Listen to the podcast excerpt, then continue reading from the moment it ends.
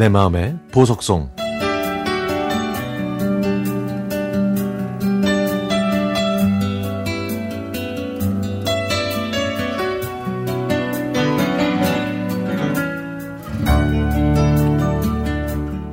이 친구를 처음 만났던 건 대학교에 입학하고 얼마 지나지 않아서였습니다.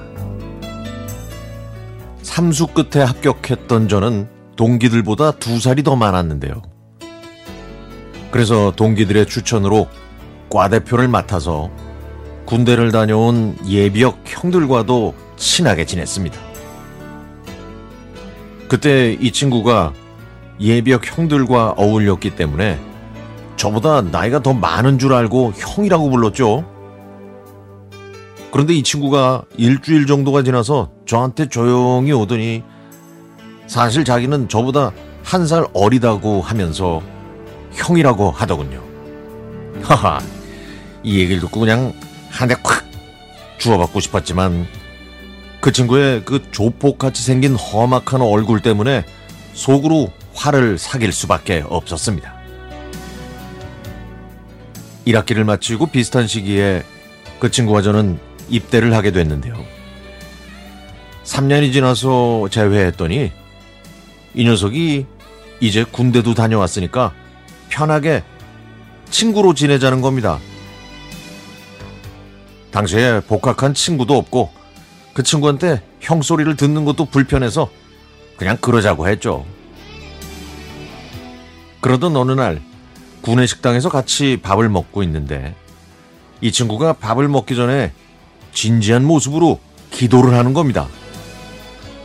그 험상궂은 몽타주로 기도하는 모습이 하도 어울리질 않아서 멍하니 보고 있었더니 친구는 아이 밥 안 먹고 뭐하냐 이 자식아 이렇게 소리치더군요. 아이, 역시 말투는 외모를 따라가더라고요. 그러면서 자기 아버지가 목사님이라 밥 먹기 전에는 항상 기도를 한다고 하더라고요. 저는 그 모습에 그저 웃음만 나왔습니다. 하지만 그 우락부락한 외모와 달리 친구는 늘 친절해서 사람들과도 잘 어울렸고 어, 하는 사업도 승승장구했습니다. 제주도에서 호텔업을 하던 그 친구를 만나러 갔을 때 친구는 호텔업을 시작한 다음부터는 명절 때 한 번도 고향집에 못 갔고 하루도 못 쉬었다면서 씁쓸한 속내를 털어놓았죠. 시간이 흘러 2017년 평소에 연락이 뜸하던 다른 친구에게 문자가 왔습니다.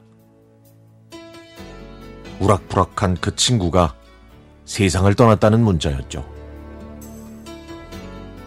그 이틀 전에 저와 통화하면서 지금은 휴가철이니까 일주일 후에 오라고 했던 그 친구는 일을 하다가 갑자기 쓰러져서 구급차가 오기 전에 심장마비로 세상을 떠났다고 합니다.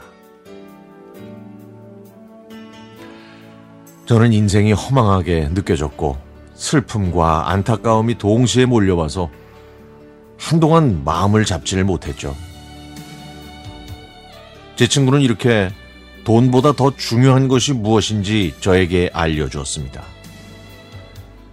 그래서 지금 저는 남들이 원하는 일이 아니라 제가 즐길 수 있고 보람 있는 일을 먼저 생각하면서 살고 있습니다.